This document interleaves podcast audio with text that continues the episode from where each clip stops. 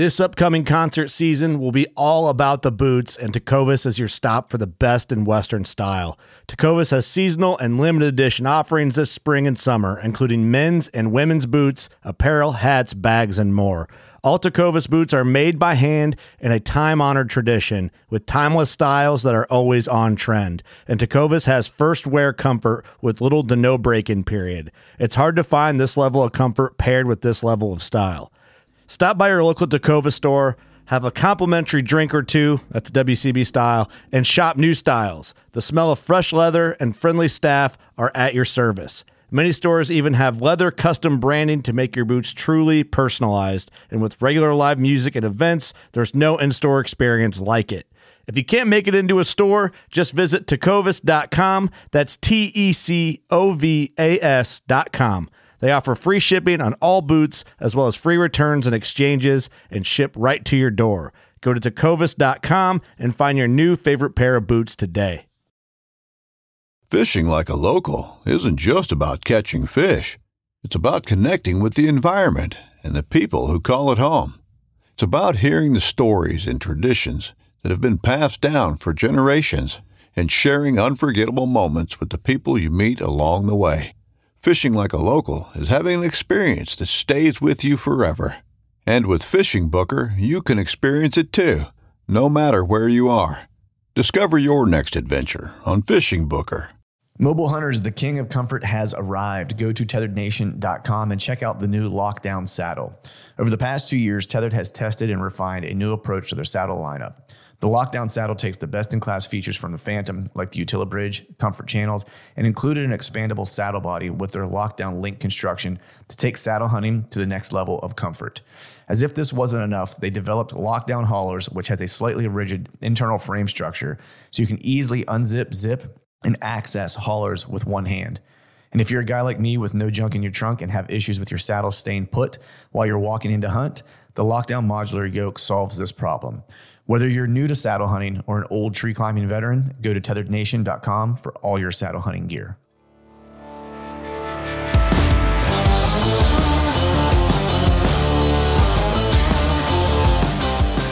Welcome to the Truth from Stand Deer Hunting Podcast. I'm your host, Clint Campbell, and you're listening to episode number 361. Today, we are talking about filling my tag in mid October and putting a buck in a boat. So stay tuned.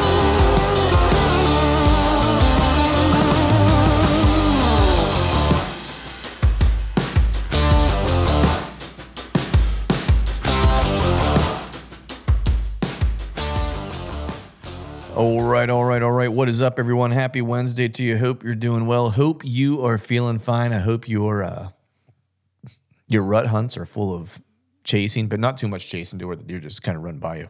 That was the uh, forget what it was like maybe three years ago. I was in, I think it was three years ago. I was in Missouri, and uh, man, it was like I saw, I, I, I was in, I was seeing bucks like pretty much not every day, but um, you know, for not having scouted any of the places we went to. So I've seen, you know, you know, a lot of bucks eh, for that, um, for the fact that I hadn't scouted and didn't know anything about any of the places I was going. But every buck that I had seen on that trip, with the exception of one, was like chasing a doe and running all it could run. And so, even though I was seeing deer, it wasn't like I was seeing deer that I was going to be able to kill or shoot or or anything like that. So hopefully you're seeing deer. Hopefully you're seeing some action, and hopefully it's the type of action that you can actually um, get a chance at. While you are listening to this, I will be um, knee deep in my in my Kansas trip, um, and hopefully, fingers crossed. You know, I'm launching this or getting this ready before I before I head out of town. So fingers crossed. About this point, we are uh, we are doing well. So, but with that, we're going to go ahead and just jump into today's show. Today we're doing something a little bit different. I have my buddy Aaron Hepler on. Um, we catch up a little bit, talk about his season and stuff like that. Uh, he's got a couple good deer that he's uh, been kind of chasing around, if you will. Um, as we kind of talked, you know, he's just kind of getting ready to get into into into the full swing of things, if you will. Um, but what, what we ended up doing was was kind of flipped roles. You know, um, Aaron kind of co-hosted the show, um, or hosted the show even uh, for that matter, um, and asked me a bunch of questions about you know filling my tag um, a couple weeks ago, which happened in on the 16th of October. Uh, it was a morning hunt.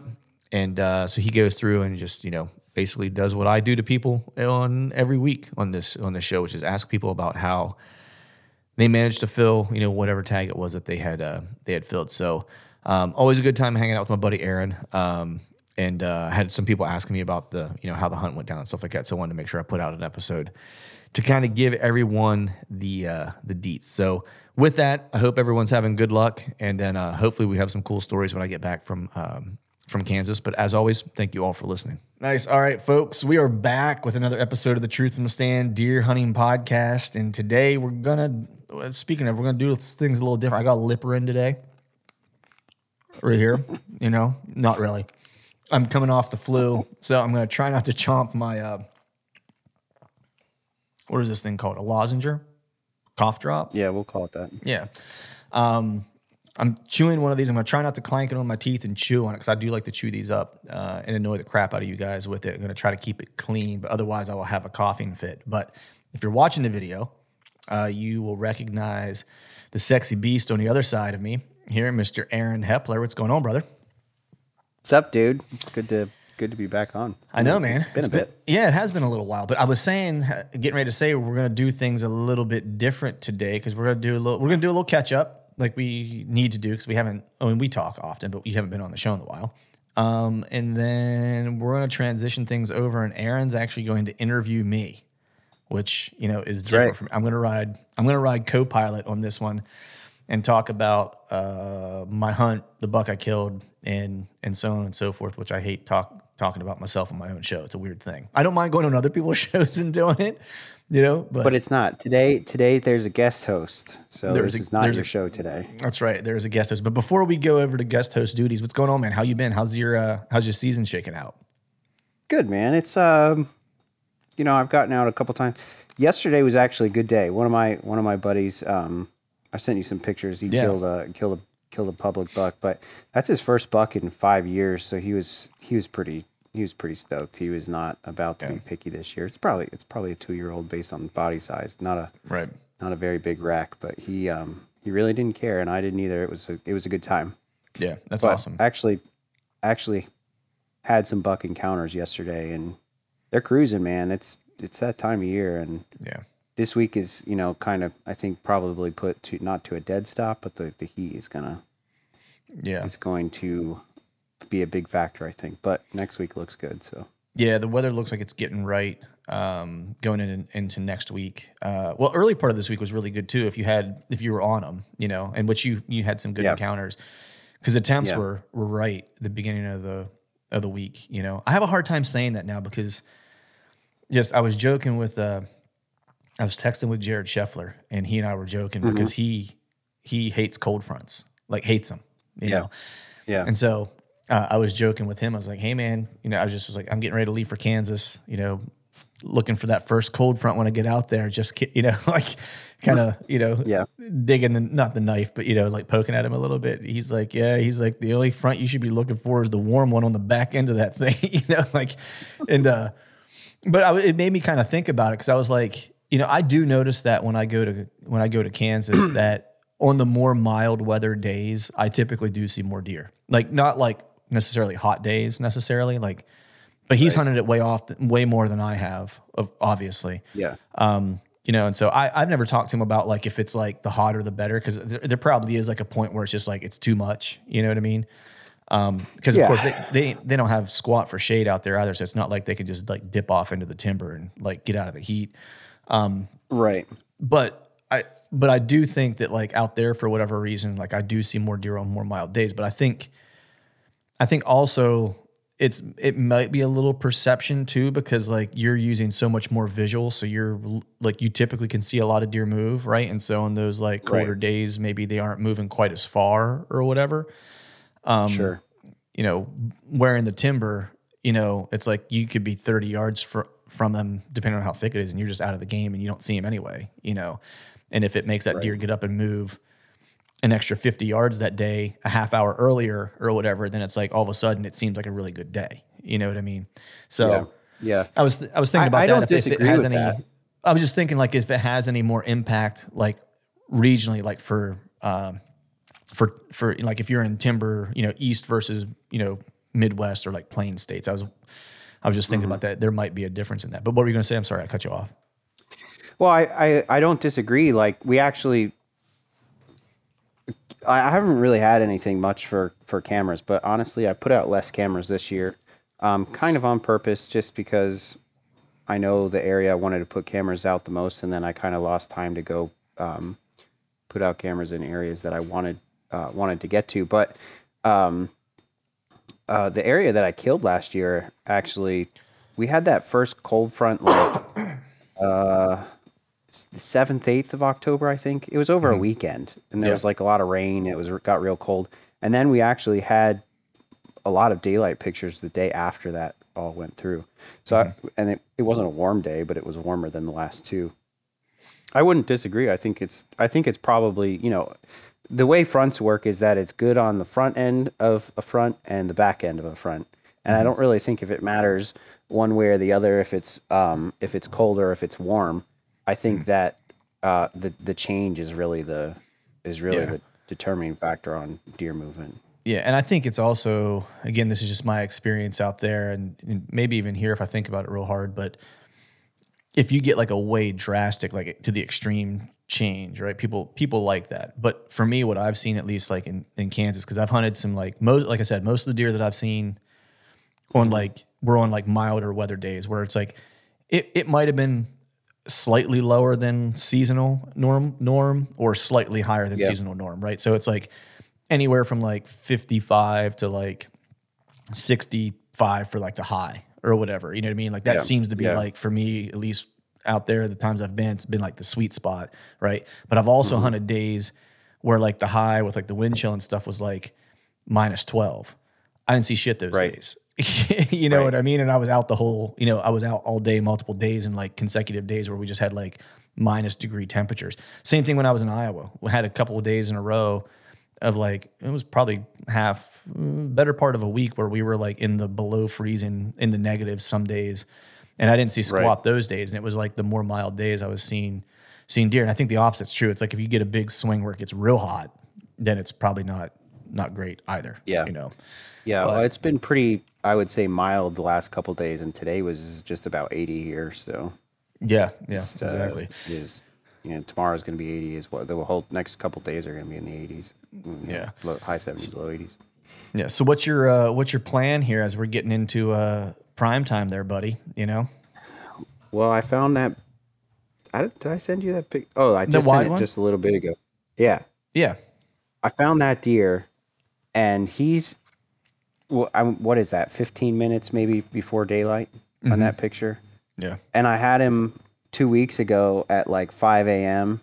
And I had those are I only checked those two cameras because um, my buddy that hunts with me actually ended up going past it once when he um, when he was hunting, and then when we were packing his deer out yesterday, we went past it again, and it's kind of like it's a cruising area, but he's definitely like that picture that I just sent. Like he's definitely heading towards a bedding area that I found a couple years ago. Um, so I might, I might just throw all my eggs in one basket and kind of go after him. But I think the good thing about that area is, is like I have plenty of other like you know I'm not I'm not super picky.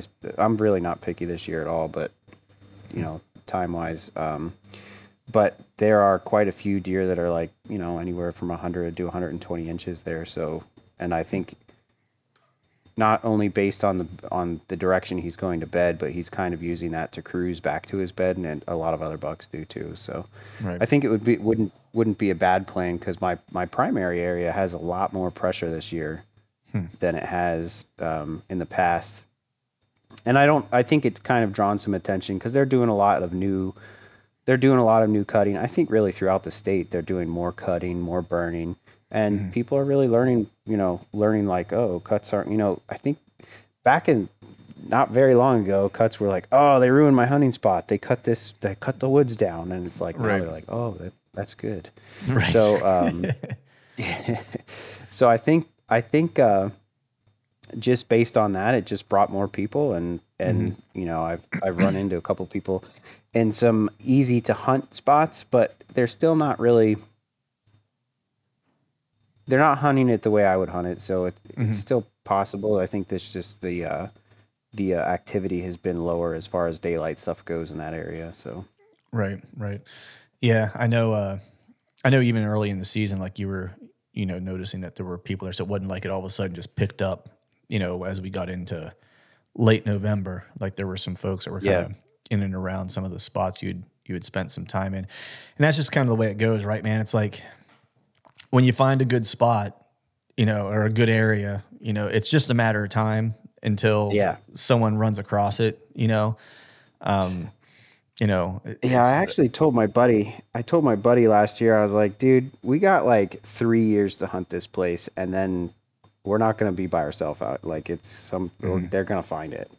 And I, I actually, I think I podcasted with Josh Rayleigh like, like two or three days after the first day, Mm-hmm. and I was like, "Dude, I, I walked in. I got, I got in early. I think it was like you know, one o'clock by the time I got back to where I wanted to hunt, and I was like taking my time getting into this setup, so I wouldn't because I know there's a buck that's bedded not far from where I was going to hunt, and I was like, I don't want to bump him out, and um, I start like I started climbing the tree, like I got in real good, and I heard people talking, but there's a recreational trail not very, or like a Right. service road not very far away, and I was kind of like. Uh, I heard people talking, and I thought it was somebody on the service road. And um, I started climbing my tree, and some guy was like, "Hey, yo!" I'm like, "Are you kidding me right now?" And I was up two sticks already. Like all my stuff's unpacked, and I'm like, "Are you serious?" Like, all right, whatever. So I packed my stuff up, and I'm like, I had a backup plan because I always do when you go out Right. there.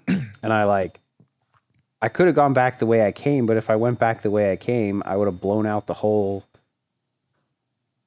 It would just it would mess things up. So I kind of like walked back to the the service road, and I'm like, the guy was like, "Hey, there's somebody else down that trail." I'm like, "Okay, thanks." Like, just I was mildly rude, Right. 'Cause I was a little irritated that he let me get halfway up the tree. before he said anything. But- yeah. Yeah, I was like, like I heard you talking, but I couldn't see you because they were. It was just they were just they actually they were set up good. There were two guys in the tree, but they had like, uh, there was leaf you know leaf cover right, so I just couldn't see him. And um, I don't know if they could see me, but if they could, and if this is you, I'm sorry for being rude. Next time, freaking tell me before. I- right. Don't let me get all set up and be like, "Hey, buddy, I'm over here. I and, watched uh, you set and email up." Clint. Yeah, email Yeah. Clint. Don't don't email me. Yeah, email me or you know, be that guy that leaves a shitty comment on the, on YouTube or something. You know, so I got a lot of those. you just join the club. um, that's awesome, man. Well, dude, I have no I hope doubt. you killed something, guys. I hope I, I hope you killed something. Right. Yeah. Yeah. the uh, um, well, I mean, I think you're going to have a good week this this coming week, man, because I think things are looking Yeah. looking to looking to get right. Um, as far as like you know, the weather looks promising at least, you know, and so that should be Yeah, the only be day that. I can't, I'm not going to go tomorrow, but the only day I can't go is next Thursday. So right. be hunting. All Yeah, and you have so- that that middle, the, like being able to hunt during the week, which is just like, you know, there aren't Yeah. many game changers in the hunting world, like products, right? I hate that word, game changer, but Yeah. the true game changer is being able to hunt during the week. That's the that's the Yeah. ticket. You know, Yeah, that's it is funny and it's fun. I, it's, it's nice when you go and there's nobody in the parking lot. You know. Yeah, exactly. But with that, I think we're going to go ahead and transition, man, and, and we're going to go ahead and, and hand this beast over to uh, to make this the Aaron Hepler show, and uh, he is going to be the host, and I'm going to now relinquish my reins and be the co-host, and be on the good, be on the easy side of this thing for a change. On the easy side of the thing. So we, we should redo the intro too, right? Should we should we redo the intro? If you want to like do your own intro, man, go ahead, just hit, hit it up. All right, all right. So let's uh we got to think about this though. Hmm. Today we're doing something different on the show, guys. The man with two black eyes and so many stories to tell about it. The MC of MCs, the kayaking killer, The kayaking Mr. Clint killer. The kayaking killer. Yeah. we add one more K to that thing, we're in trouble, dude. You know what I'm saying? Like, we gotta take her easy here. we're on a family friendly network over here, you know. awesome, man. Hey, I appreciate you having me on the show. Um, I've been a long time listener. Um, I, I appreciate you coming on, man. You know, yeah, we get a lot of get a lot of comments like, "Could you please have Clint on?" I really bet we do. hearing from you. Nice. Those, those shitty YouTube comments. right, exactly, exactly. So what do you got going on, man? Like you uh you had a good a good you, uh, you got out you got you got out a lot early part of the season. Well, I would yeah. say for you. Well, for me, yeah, just based on what I had going on, like I couldn't get out in during the September timeframe that I usually like to get out. But uh, honestly, I didn't really have any. I didn't have any players that time of year. Usually, that's kind of like a. Yeah. I I do more scouting during that time to see if I can pick something up, you know, real quick that I can make a play on, and I don't dive into any of the areas that I feel real good about, like historically or even Yeah. like from postseason scouting. There was one spot that I really wanted to get to because I had the right crop rotation this year for that spot, and it's not. And I never have a spot that has any crops, you know. And so this this place was like kind of close to like a piece of public that I could hunt. Um, yeah. And so I wanted to try to make a play at that. Uh, I had glassed it a bunch and just I saw one doe in it one one evening, um, but it just kind of felt like it could be good. Um, I, I I planned to hang a camera in there and I just never got around to it. And then you know things happened where I just had some personal stuff I had to to do between you know family stuff and just like things that I wanted to do before hunting season got started. So I really just never got to get out in September. So I didn't really kick off my season until like the state opener, really. Um, and I had made the plan uh, in the offseason. I mean, you and I talked about it, where Yeah. um, where I really wanted to make it to the North Piece as often as I could this year because you know it was just like I wanted to really try to put in some hunts on that this year. And so the first two weekends, you know, and it rained like every weekend too. So like that was kind of like a, another you know another pisser. Um, and uh, I was able to get out Quite to the North. Piece. Yeah, literally. Um, I was able to get out there twice. Um, and uh, the first hunt was like I just did a lot of scouting and camera checking that day, and there was a really good deer that I thought maybe I had a, a sense of what he might do. Um, found some, you know, some fresh sign and stuff like that, and uh, like an idiot, like I walked away from the fresh sign and went and set up in a spot that I really wanted to set up in because the wind was right for it, and I never hunted this particular area before, and so I hunted that, didn't see anything. The following weekend, that uh, that storm kind of rolled through, and uh, and it rained all weekend, but like the rain was going to end around one o'clock. It was supposed to end around noon, but it ended up like running longer. And so I sat in my truck like at the area that I park and waited for the rain to kind of almost stop to where I had I was watching the radar and had about a half hour and I jumped out and got into a tree and saw a couple deer that night uh, on the north piece and then coming out I saw a real good buck uh, in this like this one cut that's in this area and it was windy enough that like had I seen him quick enough, quickly enough, uh, I just screwed it up because I knew I was probably going to see see deer in the in in this area on the way out, and I just didn't pay attention. I was I was walking up along it, and my plan was try to. I literally said to myself as I was walking out, I was like, I need to creep along this edge. I was like, because if I see a deer that's close enough to the edge, it's like I might be able to make a stalk on it because it's just windy enough, you know. And I was like, and then as I'm walking up to it, I'm daydreaming, thinking about like the next weekend, like the next hunt, how where I might hunt or like what I might do or whatever. And um and I'm also thinking to myself, like, what are the chances there gonna be a deer close enough for me to stalk anyway? Like like it's Right. like a pipe dream. And and so I walk up and I get to this cut and there's like some tall like grass. And I just and I just happen to look to my right and there's a deer standing there like a buck at 30 yards, you know. And I'm like, you got to be kidding me. So I hopped down real quick and and I clipped on and had an arrow and and in hindsight, I was talking to Greg Litzinger about this. In hindsight, when I when I I should have just stood and drew because I knew he was close enough that I could just use my single pin, put it on him, and let it rip. Right. Right. And uh, but I tried to like I got greedy and I wanted to get one more look to see exactly where he was at, and so I kind of tried to peek through the grass a little bit, and he saw me, and that was and that was it, and took off. yeah, they don't they don't give you a whole lot of opportunities like that in a situation like that. No, no. And so, you know, but uh, but it was cool because that was really the first like uh well, I saw like a shooter last year, but it was like, you know, it was I presume it was the Stack King last year that uh oh, I mentioned the name, I have to beep that out. beep. Dear beep. Does anybody else Um, call him stack? king? I don't I don't know, maybe not. No, Oh, is it the yeah. big the big the big 10. Double bleep. Double bleep. double bleep at this mark. I'm gonna have to mark it on the thing so when I edit it, then I know where the beeps are. Um, the uh, but yeah, I, I thought I saw that dude. We last can, year. we can refer to him on this podcast as the Mark Jury Buck. How's that? or we just call him the king. You know what I mean? We just call him the king. That's good. I thought I saw him, and then uh, I'm pretty sure it was him because that was the deer I thought was making that sign. And so, I mean, technically, I guess he was the first shooter buck that I had seen there, but like I didn't get a good, real good look. It was more of like, think it's him. I'd say I was like 70% sure it was him.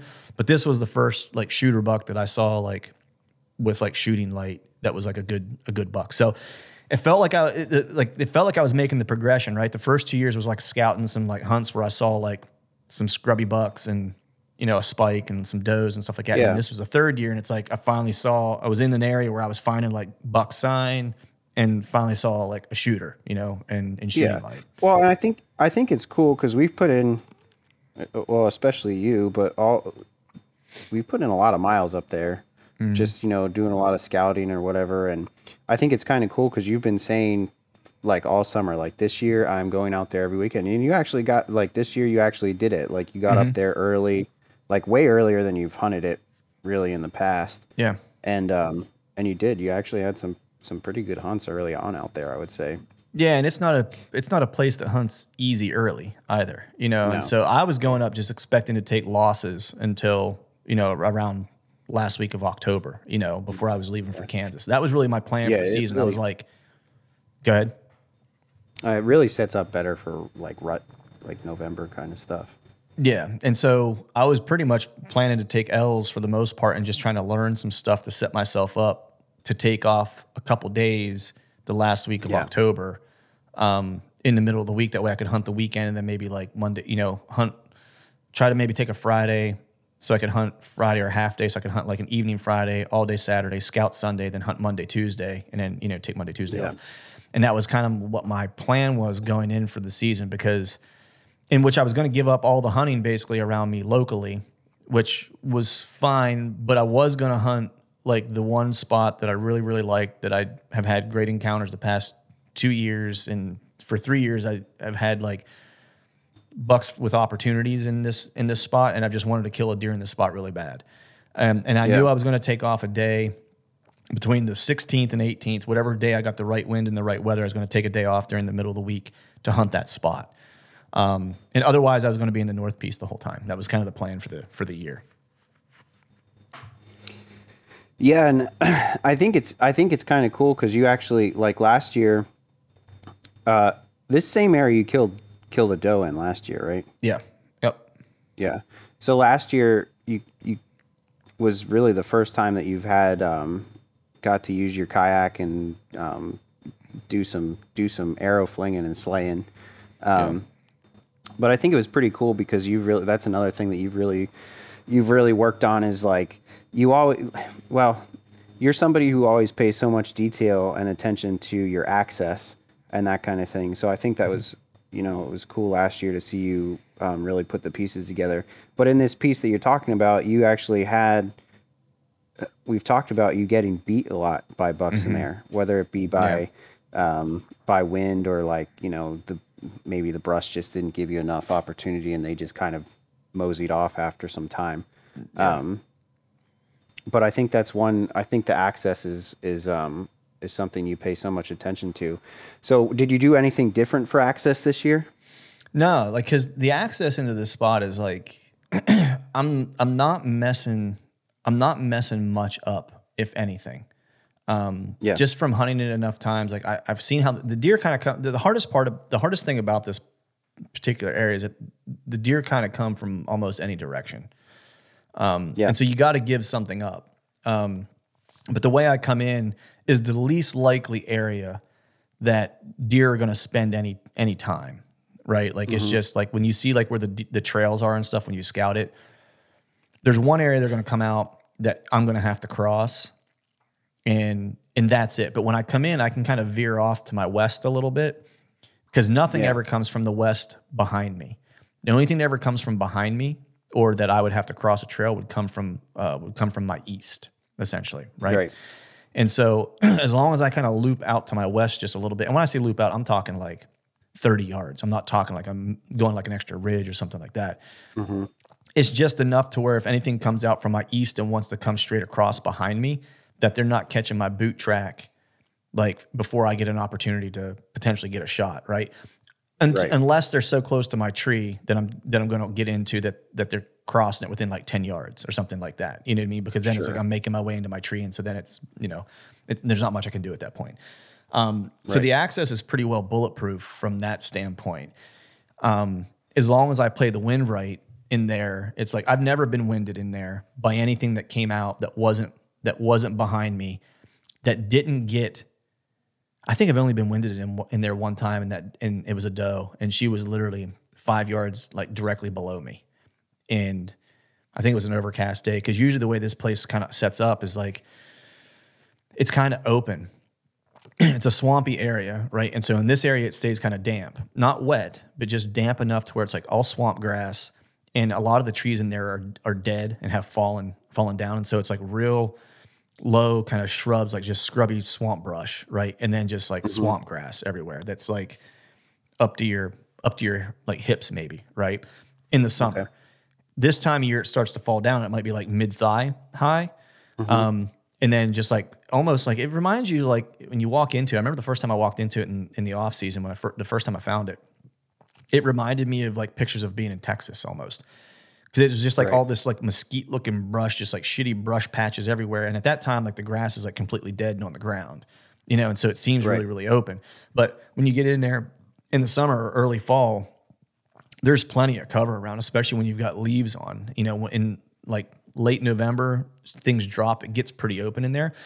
But the reason why Yeah. it's somewhat bulletproof is like, especially if you get like a bluebird day, like where that tree is at, when I have leaves, I have some cover around me to get drawn. Whenever I don't, like you're kind of naked in this tree inside. There's another another tree I would actually hunt whenever like the leaves come off. Um, it's like 25 yards away. But when you have a nice bluebird day that's sunny, that swamp grass and everything just kind of heats up. And once you get enough sunlight, man, your thermals are shooting kind of straight up in the air. And so I've had like Okay. the wrong wind for certain deer coming in to where it's like if they come in midday, I was beating them alone on my thermals, like not the prevailing wind because they were using the prevailing wind coming in and it was in their face. But because of the time of day they came in, I was beating them with the thermal. And so that's Yeah. kind of why I love that spot because like I hunted on the right wind and I'm bulletproof. And then and then if the wind switches partway through the day and it starts to swirl or whatever, as long as it's sunny out, then I'm pretty much bulletproof until the sun starts dropping again. Hunting boots are a critical component of any successful hunt. Whether walking a short distance to your blind or trudging miles through rugged terrain, your feet are carrying the load. Without the right boots, you could give up early and lose out on that trophy just over the ridge. At Midway USA, we make selecting boots for your next hunt easier. With just a few clicks of a mouse, you can decide on what's important, like waterproofing, insulation, size, width, and savings. For just about everything for shooting, hunting, and the outdoors, check out midwayusa.com. Cool. I well, I have I have like two at least two things on on that because I think I think that's something a lot of people are just starting to learn or not learning. I, I think the one thing that we always forget is like every we'll talk.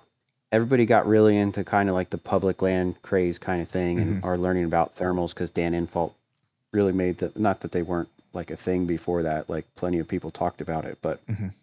In the last like It became We'll more common seven knowledge, years. if you will. Right. It became Yeah. more common knowledge. Like, oh, thermals. Like, there's two. There's maybe two wind directions depending Mm-hmm. on what the if the, if there's not a steady wind.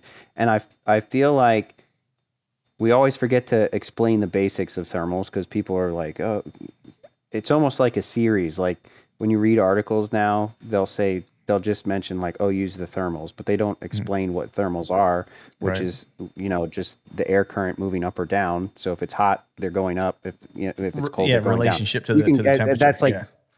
right, very very Yeah. basic. But the the key thing is is knowing where you can trick them.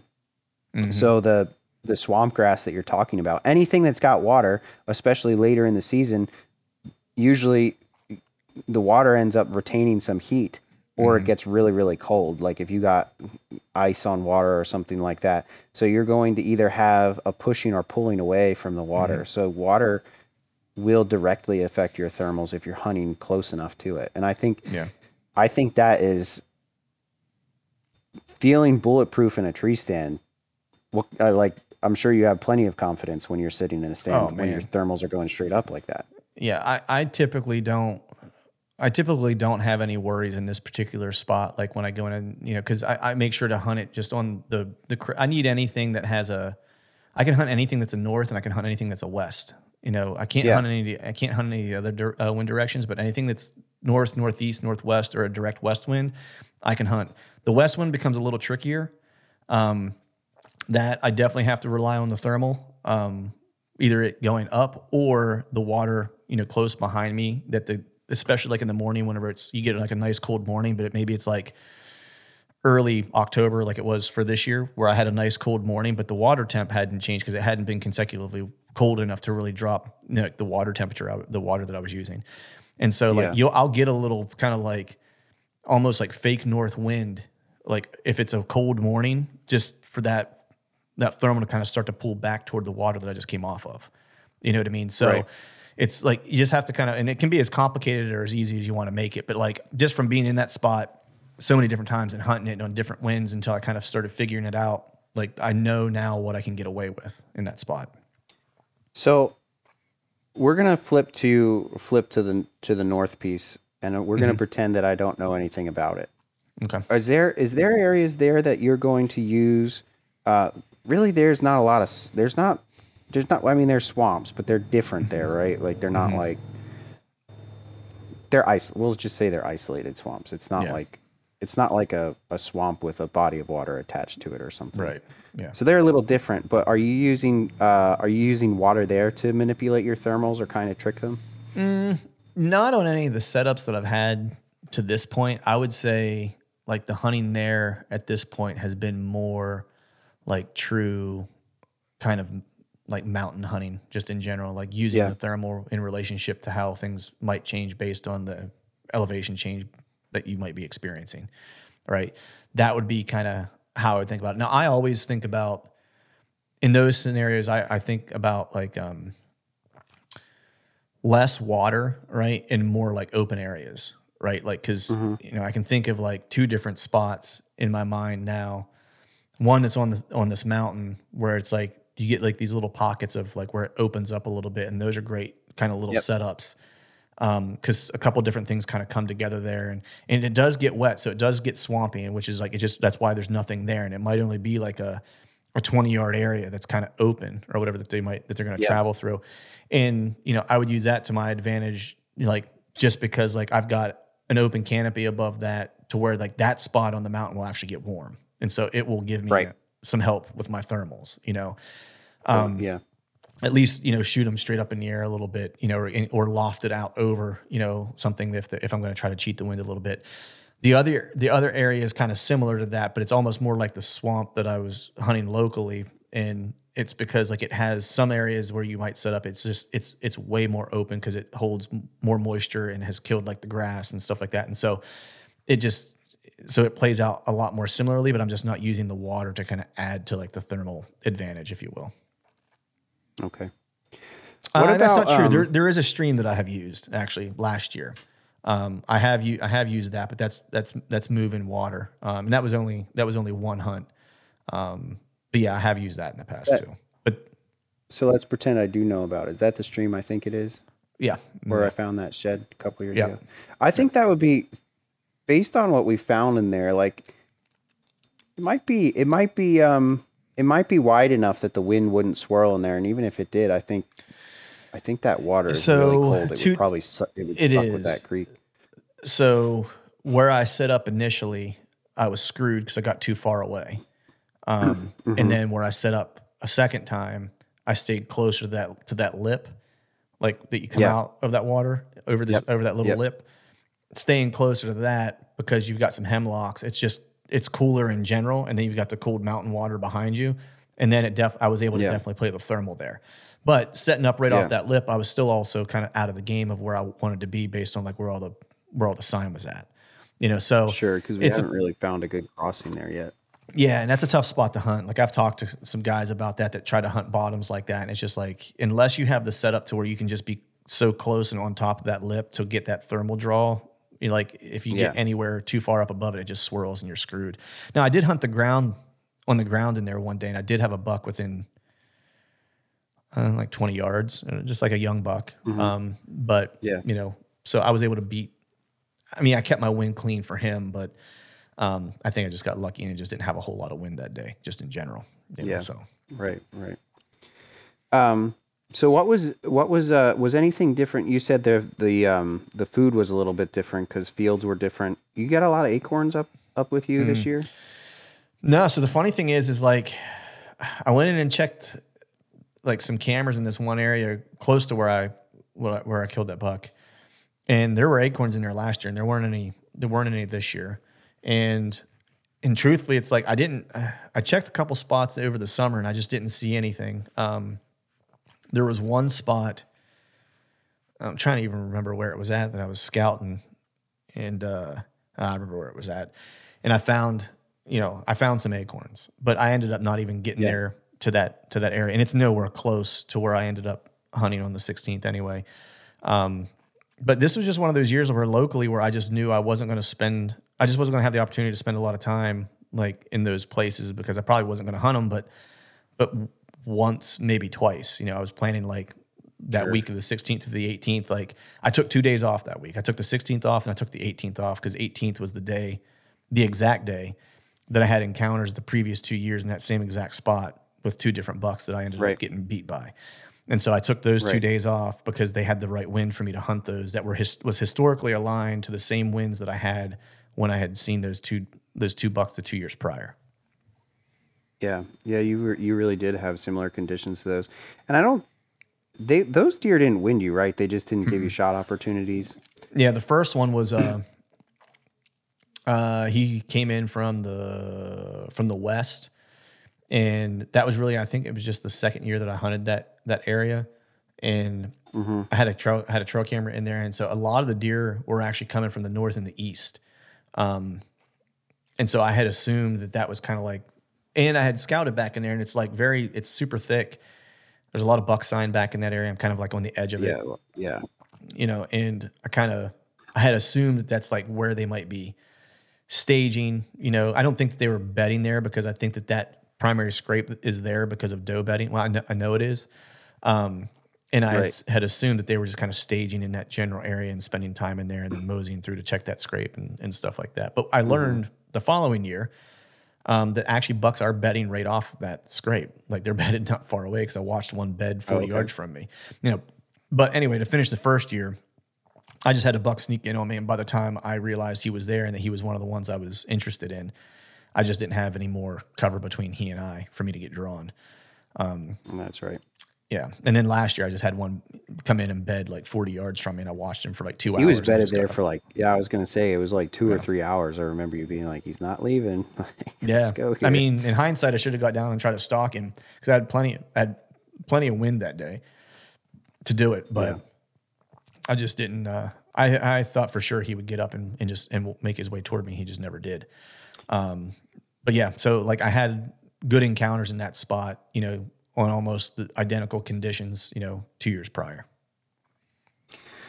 So for this, um, for your for your hunt of hunts this year, uh, so you you chose the day to go in because it was like historical. You took the days off because it was historical data that you kind of collected over time. historical data. And I, truth be told, I felt like the 18th would probably be better Um because I had debated not hunting the 16th, but it was going to start to warm up just a little bit, like as the week went on. And I was like, mm, I was like, you know, the and like the thing is, is like the, the yeah, I had encounters with those deer on the 18th two years in a row.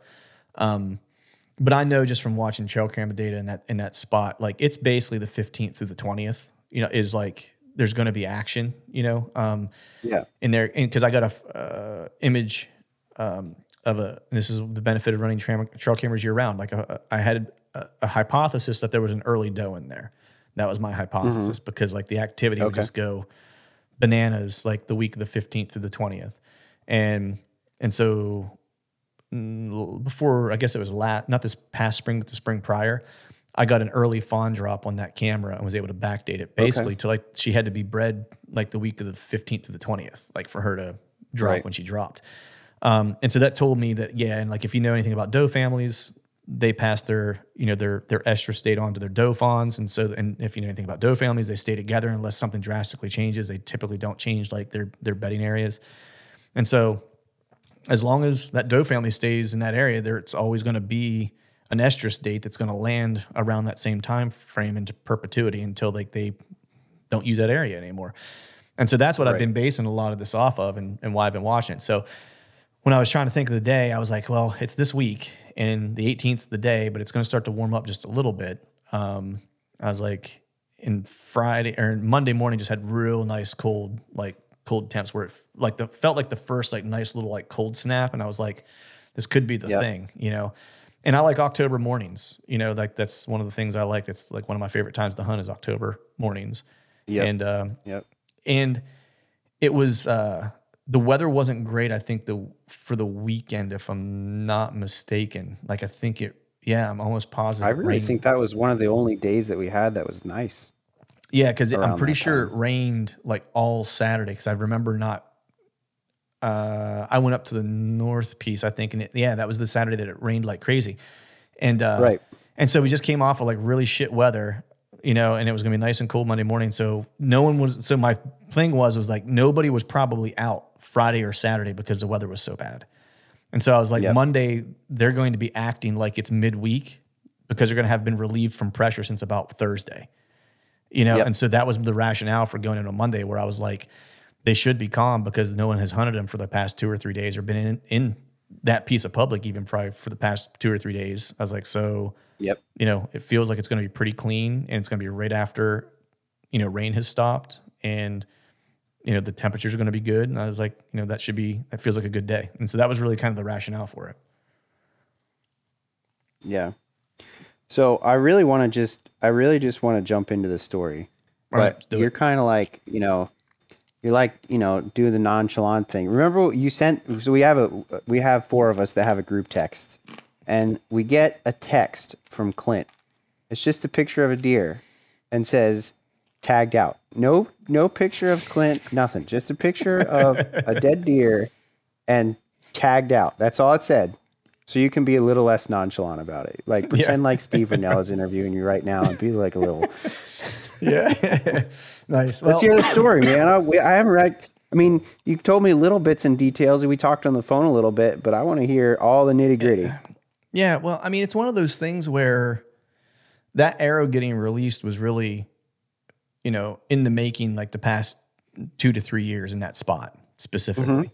You know what I mean? Because Yep. like there wasn't a lot of like, and I mentioned this in my Instagram post, like the strategy really at the end of the day was it's a known community scrape that is active year round that these dates within this like three to five day window have historically been been right you know and so if even if you took away all the other factors i was going to be in there one of those three days you know and that was and that and that was the plan. So you know i took one day off um, because of all the stuff i just mentioned. I thought it'd be pretty clean and a nice little temp drop. Didn't think there'd be any people in there on a monday uh, or just in general i never see people in this spot but just like in the ancillary areas around it. Right. You know, the other kind of added thing was was like loading the kayak into the truck to get there and stuff like that was kind of a bitch because I've been dealing with like a shoulder injury and stuff like that. So like that was actually my biggest oh, yeah. concern of the my biggest concern of the whole trip was like, or the whole hunt was like getting the boat literally in and out of the truck. You know, basically kind of one armed, and then if I killed something like. You know, being by myself, and there's no way to drag this thing out. Like it has to go out by boat, and so I got to get him loaded into the boat. I got to get him back to the truck, and then everything back into the bed of the truck myself. You know, so that was like the biggest concern was like I don't know if my shoulder can do it.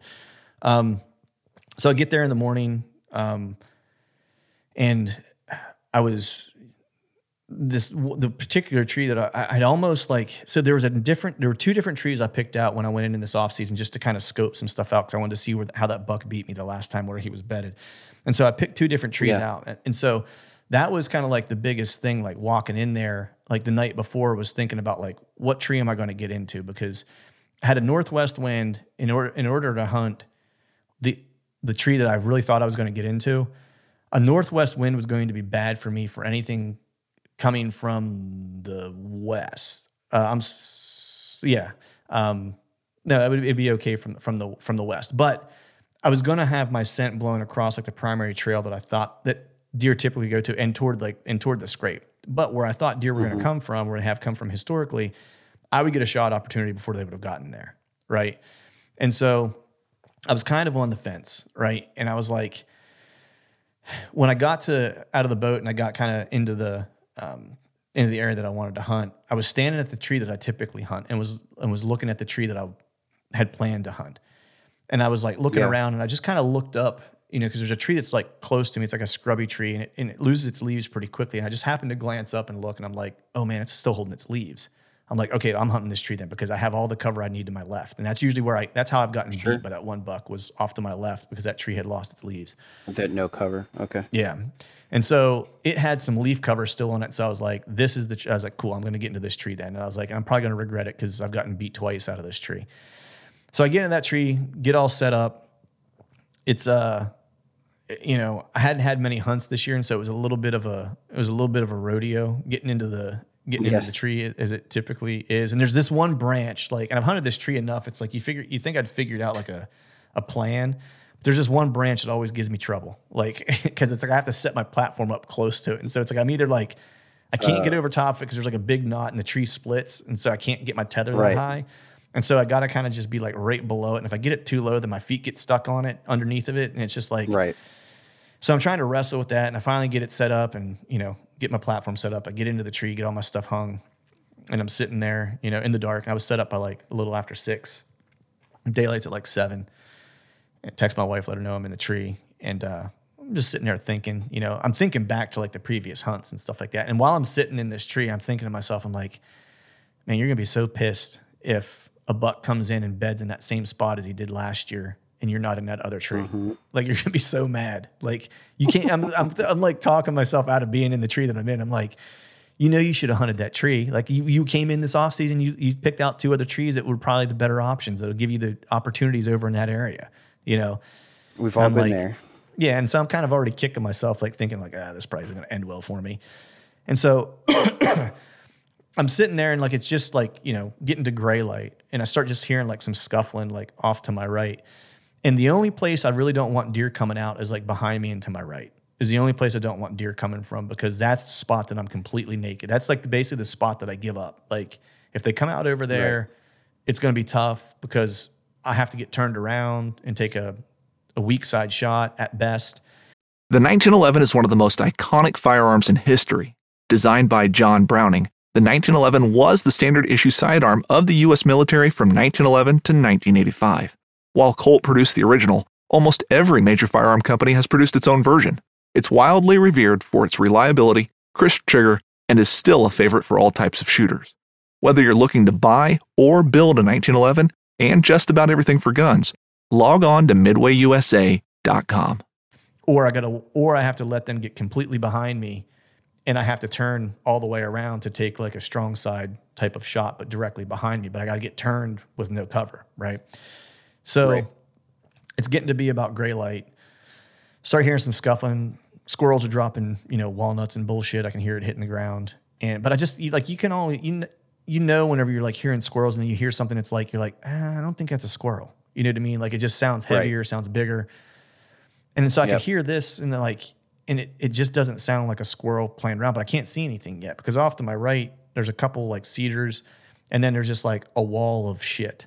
Like it's just like 10 feet Yeah. high, nothing but vines, brush, and just like, you know, there's a few little like, like one or two little deer trails you can see that they kind of get in, that they wiggle their way into into there. Um, and so I'm sitting there and I can kind of hear like the leaves rustling. And now it's like, it's like five after seven. So you can, you can see now, you know what I mean? Like it's still like, you know, it's shooting light, you know, put it that, put it that way. Um, but you still like, Yeah. you know, you can't see super far yet. And I can see Right. like the, f- the face of a deer. So I'm like, oh, cool. It's a deer. Right. And can't tell what it is yet. Cause its head's still kind of like in the brush. And then Right. turns his head and I can see like the right side. And I'm like, all right, cool. I was like, he's got, well, he's got three on that side. I'm like, all right. And he turns his head the opposite way. And I'm like, okay, he's got three on that side. And I was like, I'm pretty sure he has brow tines on both sides. I was like, oh. I was like, all right, cool. I was like, I think, I think it's an eight point. And so I'm just kind of sitting there watching him. At this point, I, in my mind, I was like, ah, I'm, not, I'm probably not going to shoot him. You know. Now, mind you, I had a cell camera in here this year. Batteries died, and so I have no clue what's in here. Like I'm, and I kind of Right. it was it was a nice like little bit of a relief this year to not have like a deer that I was like following locally at least. You know what I mean? That I Yeah. had no clue what what I was going to run to, run into, and so you know, It's kind of I've fun done- that way sometimes, you know. it is, man. And I, and I talked a lot to Tony this year, Peterson, our buddy Tony Peterson, about like, you know, like bringing the joy back into hunting. And sometimes like the unknown is kind of how you do it. And, and just Yeah. shooting, you know, letting arrows go like when you're excited and, and just deer hunting, Right. you know what I mean? And stuff like Yeah. that. And I've been trying to really stay Yeah. true to that. Um, cause I can get myself worked up into like a place where I start to like, you know, not like what I'm doing as much as I should. And so. I can see both sides and like I kind of I know what he is now and I'm like and at first I'm like nah, I'm going to let him go. You know. And so I'm watching him and uh and I'm pretty sure I'm I'm, I'm going to pass him. And then he comes out to this this tree that's just like he's coming out to my right and from behind me where I don't want him to come from, right? He comes out to this tree and like if I'm going to shoot, which I kind of made up my mind that I wasn't going to, like this is the opportunity because he's out now in the open enough. It's probably about a 25 yard. Actually, I think I arranged it at one point. It was like 27 yards.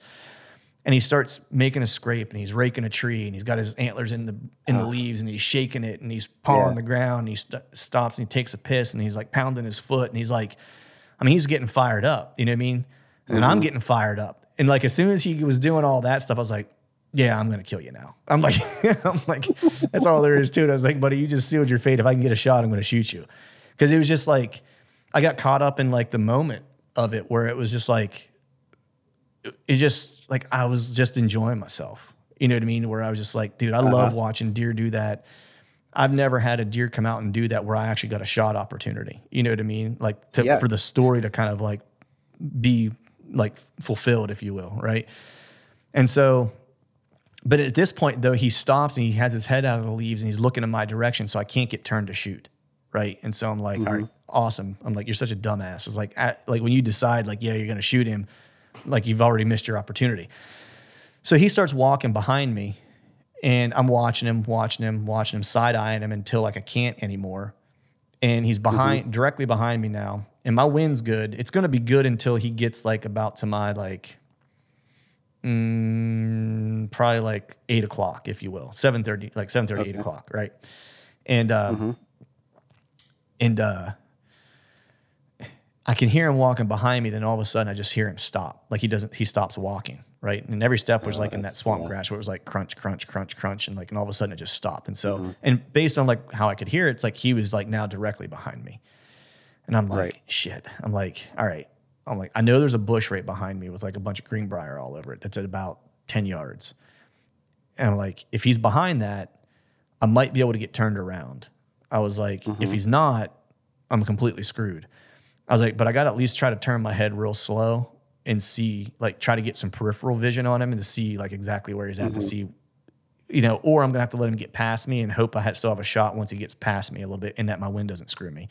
Because I'm definitely not getting any of the thermal effect of it shooting up yet because it's still, you know, not light enough out yet. Still kind of dark. Yeah. Yeah. Um, and um, so I first saw him at like 7:05, and I watched him for a, for a while. And uh, and so I get I start turning to my my left, to kind of try to side eye him, and I finally get to a point to where I can see him. I'm like, no shit, he's behind that bush, like, and his head's kind of behind it, and I'm like, he probably can't Yeah. see me, right? And so I kind of I get turned around, but now he's complete. He's behind the bush where I, I don't have a shot, right? And so and I'm trying to figure out like, and the reason why he stopped there is that that's the that's my marker when I walk in. When remember I was telling you like I kind of work to the west to not walk across any deer trails, and then I kind of come back to my tree. Yeah, and I kind of Yep. and that bush is usually my marker. Where when I get to a certain Okay. spot and I can kind of make that bush out with my headlamp or whatever, then I know I need Mm-hmm. to kind of beeline it right over, and I'm not crossing any other deer trails, and I know I'm like right behind my tree to hop in, right? Yep. And so he stopped right behind that bush because that's where my boot track was. And he was just like, boom, and he stopped. Checking it out. He's out. just standing there. Yeah. He's licking the, I can see him licking the air and stuff like that. And I'm like, I thought for sure I was going to get busted. My wind was fine, but I thought he was just like, he wasn't sure what it was, you know? right. And, um, and so I'm like, I just need him to take like a step. And wouldn't you know it, like he didn't like take a step like he was going to walk any further. He just kind of repositioned himself. And when he did, I could see just enough over that bush to where I could see his his right front shoulder. And so now his head was out past the bush, so where now he could see me if he wanted to, right? And I still haven't drawn yet because I didn't know which direction he was going to go or whatever. And so now I'm like, I need him to turn his head, right? And so for whatever reason, he turned his head away from me for like a split second. And as soon as he did, I drew. And then I put the pin on him. I didn't even range him. I knew he was within like 10 to 15 yards. Um, I shoot a single pin at 26 yards. Um, so if I hold center mass, I'm gonna hit a little high when they're close, which is what I want because I have steep angle. So my exit hole should be good. And so Yep. I just basically, you know, put it roughly center mass behind his shoulder, um, or uh, what I thought was behind his shoulder, but way had his his kind of legs position. It was actually on his shoulder, and I let it rip. Heard the crack, heard the pop that you want to hear, and he wheeled and took off. And then um, it was all of about 15 seconds, and I heard just like a crash, and I assumed he was down. But you know, you always have that doubt right away where you're like, you know, because I'm like, oh man, did I hit him high? Did I hit him high? Man, I hope I Right. didn't hit him high, you know? And I uh, feel like that's everybody's anxiety after a shot is kind of like, oh, was it good? Was it not good? yeah, 100%. Especially in the low light conditions like that too.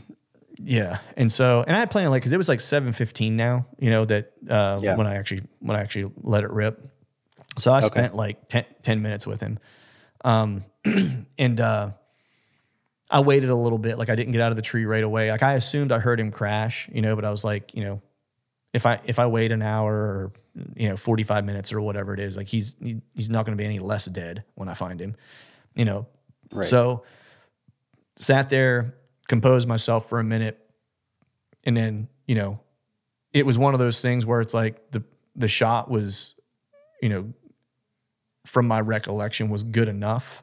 Not when I say good enough, like in my um like in my memory, it felt right to where my day hunting was done. That either that deer was dead where I heard him crash, where I thought I heard him crash, or it was going to be Yep. a day spent trying to find him. You know what I mean? Right. Um, so with that, it's like I pulled all my stuff out of the tree, you know, slowly kind of wrapped up all my stuff, let my bow down, you know, put everything down, repelled out of the tree, gathered all my stuff at the bottom of the tree and just kind of like packed it all up and stuff like that. And I think by the time like I shot to the time I did that was like 45 minutes to an hour. But the bitch was like I found my arrow right away, had good blood on it. Um, and but this swamp grass is all red. And so I saw blood Right. at like the impact site. And and as then I saw a couple spots, like another spot. And then from there, it was like it was hard as hell for me to find any blood. And so I spent probably like 25 minutes trying to find specks, you know, in red grass, essentially. Yeah. And so then I started getting worried because I was like, man, I can't find like consistent blood. Like there isn't enough, like it's all red in here and I'm not seeing enough like to like legit blood trail. And so I basically went to the area that he, the tree he passed to get into the woods. And uh, I was like, let me just step into the timber. And I heard him like fall like just a little north of me. Um, I was like, and let me see if maybe I can just find him. Maybe I can just see him. And so I stepped in there real quick and uh, and I basically looked to my left and I just saw a white belly laying there, like at 20 yards further up. You know what I mean? And so that was a huge relief where I was like, shit. I was like, yes, like, all right. I'm not gonna spend the day looking for him. Um, yeah, and then I walked up and grabbed him. He piled up like 40 yards from where I was at. Um, you know, so he wasn't gonna actually make it to that scrape that I was hunting around, but that's, you know, why he was in that area. He was just browsing, munching food, you know, making his own scrape, Yeah. checking on shit Yeah. You know, and I was I was stoked because it's been a several year project to try to kill a, a buck and get him in that you know in that area and put him in a boat, and that's all I've wanted to Yeah. do since I found that spot. I think it's so cool, man. And I think you know, I listened to that the uh, the podcast that you did with um, Cody DeQuisto. Mm-hmm. Was that drop last? That dropped last a couple weeks ago. Yeah, like two or three weeks Um, ago. Yeah. But I think that I think the thing that you mentioned in that whole story, the, the coolest things for me, there's a lot of cool elements to it. But I think the cool thing is, is like you just you just had a good time. Like Loved it. I agree. Like the camera thing is awesome. Like it's cool to kill a buck that's on camera, and and I think they're great tools, especially if you're just learning an area. But mm-hmm. I think there's something to be, there's really something to be said, and I think more people are noticing it. Is like sometimes it is just better to go into a spot that you know well and just have a good time. like just Yeah. hunting and and reading the sign and knowing the wind and the access element to. I mean, your access. You've been telling me about that spot now since we've been friends, and Yeah. I think that's one of the coolest coolest things about this hunt is is just the fun that you got to have doing it and the and and the execution of it is Yeah. next yeah, it was it was nice to get the the monkey off my back because that place has been beating me up the past couple Mm-hmm. years, you know. Um, and that's all I've wanted to do since I found that spot was like kayak a buck out of that place. And so I killed a doe in that same exact spot. So the funny thing was I shot this buck in the exact same spot where I shot that doe. I mean, they were standing Oh, okay. almost in the id- identical spots. Yeah, it's crazy. really Uh, yeah, and um, and so it was almost like she gave me a dry run the year before, you know, um, to to figure to figure it out. Um, he was a little bit more of a bitch getting out of there because he died in a worse spot. Like she literally ran to like an area that I like. I, I let her there, and I actually like went and got my boat and like paddled up to her and like just threw her in. Oh, Um, nice. yeah, him not so much. Like he ran to like the you had to drag him out a little bit uh yeah it was like he was just like he just ran and died in like a mess of shit you know that like i had to basically like crawl on my knees to get to you know it was like yeah. Yeah it was not fun getting him out. And that was part of like what i wanted to enjoy about that was like you know a lot of you know i've killed bucks in the past in october but not many in the morning. Like they've most a lot of the deer that i have killed have been in the in the evenings you know or right. or like midday, if you will, right? Mm-hmm. Like, and if I think real hard, like, uh, there was other ones in the morning, but like not often do I get to kill one in the morning, and and I've wanted to for I've wanted to recently because I wanted to be able to just spend the day and enjoy it, like to where it's like I'm not Yeah. rushing to try to find him because it's getting dark and I'm not gonna be able to see blood Yeah. and like in that whole stress of it like the stress was a little bit because I couldn't see the blood very well because of you know where I shot him at, you know, like Yeah. geographically where I shot him at because the shot was great. Like his his heart has an imprint of a.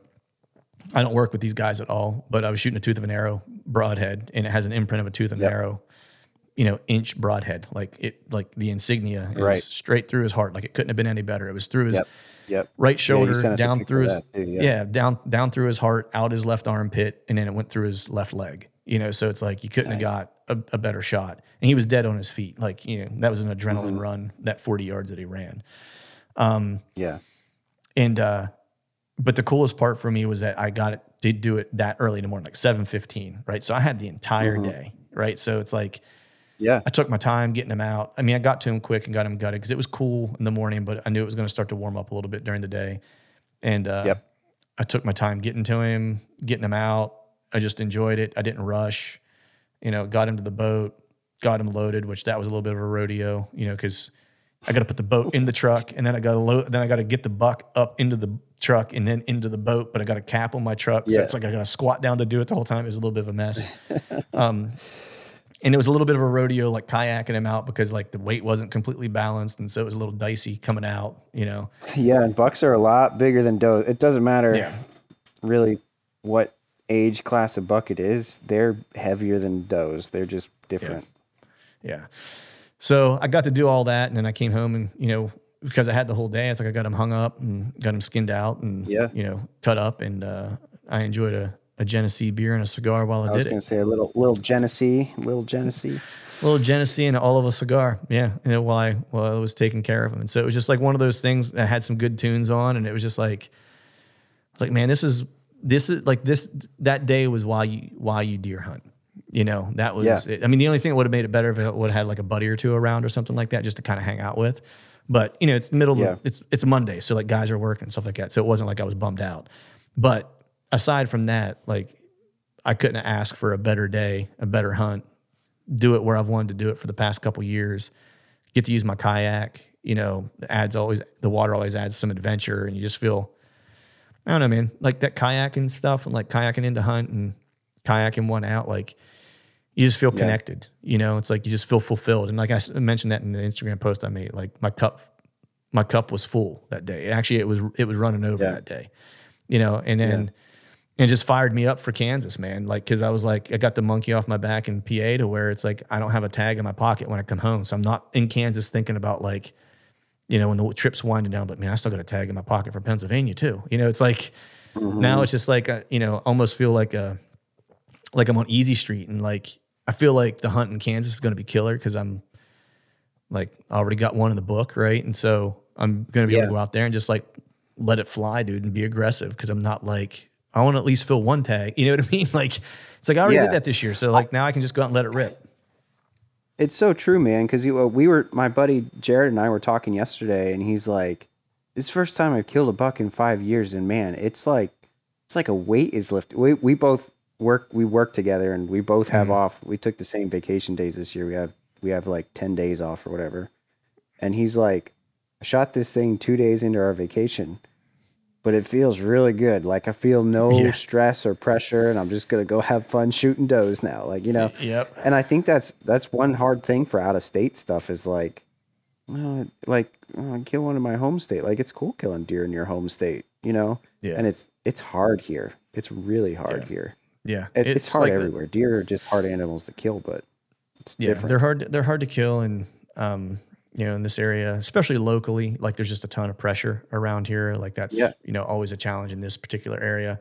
Um, even on that piece, like even Yeah. though I have like a slick access to it and stuff like that, I know there's guys hunting like around the area that I'm hunting. They just can't quite get into the Mm-hmm. spot that I'm in because I've seen their, I've seen their stands and I've seen like their marker tape and stuff like that. So I know that they're they're in there at different times yeah. You know, but it's just, you know, I was stoked to get it done there. Um, that spot's going to be good always, you know. Um, you Yeah. know, it's like so it's it's just a really like gem little spot. And it's such a cool spot to hunt. Um, like the the scenes the scenes cool. Like how deer kind of come in. Like they're so comfortable in that spot. Like every deer I've seen in there, like I've never seen deer run through there ever. Like even Yeah. even when I Right. come back and I've hunted like the week of Thanksgiving, you know, in this particular spot, I'm special regs unit, so I can do that. Um, Mm-hmm. Like there's, I'll come back and hunt like the week of Thanksgiving, and they're still like, even if like the rut is on, right? Like they're still not running. Like they're not getting chased through there necessarily. Like it's just a spot that they're so comfortable, you know. So, Right. but yeah. But speaking of being comfortable, man, I'm gonna think I gotta I gotta get to jujitsu and get uncomfortable.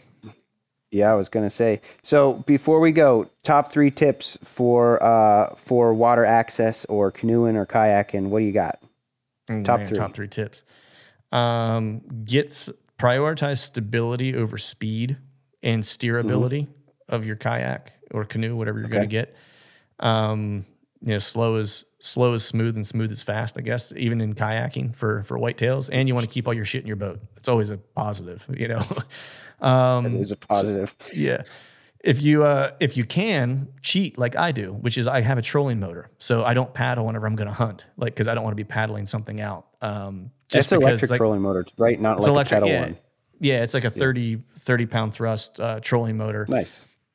Not because I'm lazy, lazy. It's like I do plenty of stuff that suggests I'm not lazy, but it's the idea of, and I really the benefit was proven like whenever I was getting that deer out, not just like the weight and stuff like that, but um, like it's it's like it's not hundred percent like that deer is not equally distributed, right? And certainly like it's an F, it's a it's a NuCanoe F10 is what I use. It's like I don't have any dealings with them, but I'll tell everybody what I'm what I'm using. Um, and so it's not huge. And I, and I specifically got one that was smaller so I could fit it in the back of my truck and I have to have a trailer for it and stuff like that to haul it around. Mm-hmm. But with that, you know, putting a deer in it does get a little, you know, like it, it can be, you know, a little bit of a trial and error to figure out how to get it in and, and get you in it Right. and all your gear in at the same time. Um, you know, and so, you know, the trolling motor is key because I'm not paddling, shifting my body weight back and forth side to side. I just get in, stabilize, and know that like, okay, we're good. Like we're we're not gonna rock the boat here. And then click it on and just like, you know, and steer steer myself out. So Yep. that would be the other one. Uh, that would be the second kayak one. And then I'll give four. So this one always safety first. Like if the weather sucks and there's a ton of wind or it's dicey, like just don't do it. You know, and always wear Mm-hmm. Yeah. I wear a life vest every time I get in. Um, Yeah. and then make sure you have a quick strap like release shit like on your I wear hip waders in because there's like I gotta pull the boat in and out some places. Um, that way if you do happen to fall out, you can ditch your waders really quick. You know what I mean? So I'm always Yeah. mindful of Yeah. that and how much clothing I'm wearing and how much weight it's gonna add if I if I were to fall in. Um, right. And then the fourth one is it's just freaking awesome, man. It adds like a little sense of adventure to like hunts that are like that are normal. You know what I mean? Like, and so I always Yeah. recommend people try it. You know, it's like it can be dicey, you know, in and out in the dark, and I've run into shit and almost flipped the boat before because there was this huge stump that I didn't see, and like I hit it and like you know almost launched me. Um, but it just adds it's a it's an easy way to add some adventure to like some mundane hunts. You know, that are things that Yeah. you take for granted that are maybe local to you or whatever. So Yeah, especially for people that aren't in like super rural areas or something. There's there's water a lot of places, and I think it is. Um, I think it's creative, but it is definitely some kind of super adventure. I think. yeah, yeah.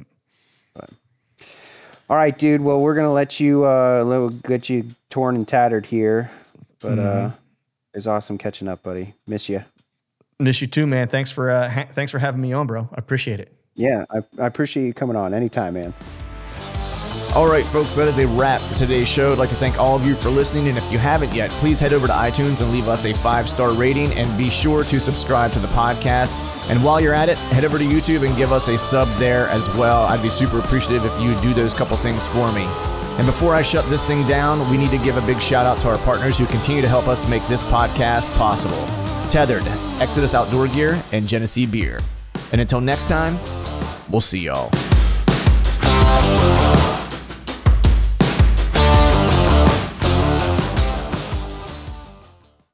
All right, gang. The new Truth merch is in stock at truthfromthestand.com and on YouTube below any of the Truth from the Stand videos. I've got some new hats, beanies, t shirts, long sleeve t shirts, and sweatshirts. There's even a new do hard shit hat for those of us who like to embrace micro dosing adversity. So head to truthfromthestand.com and check out the new gear and use the code TRUTH, T R U T H, and save yourself some cash on the new gear. A life that has the stories to back it. A life to be proud of. It's a Winchester life. Yeah, baby. Six eight Western. Oh, mule deer, baby, right there. Tune in every Tuesday at 7 p.m. Eastern on Waypoint TV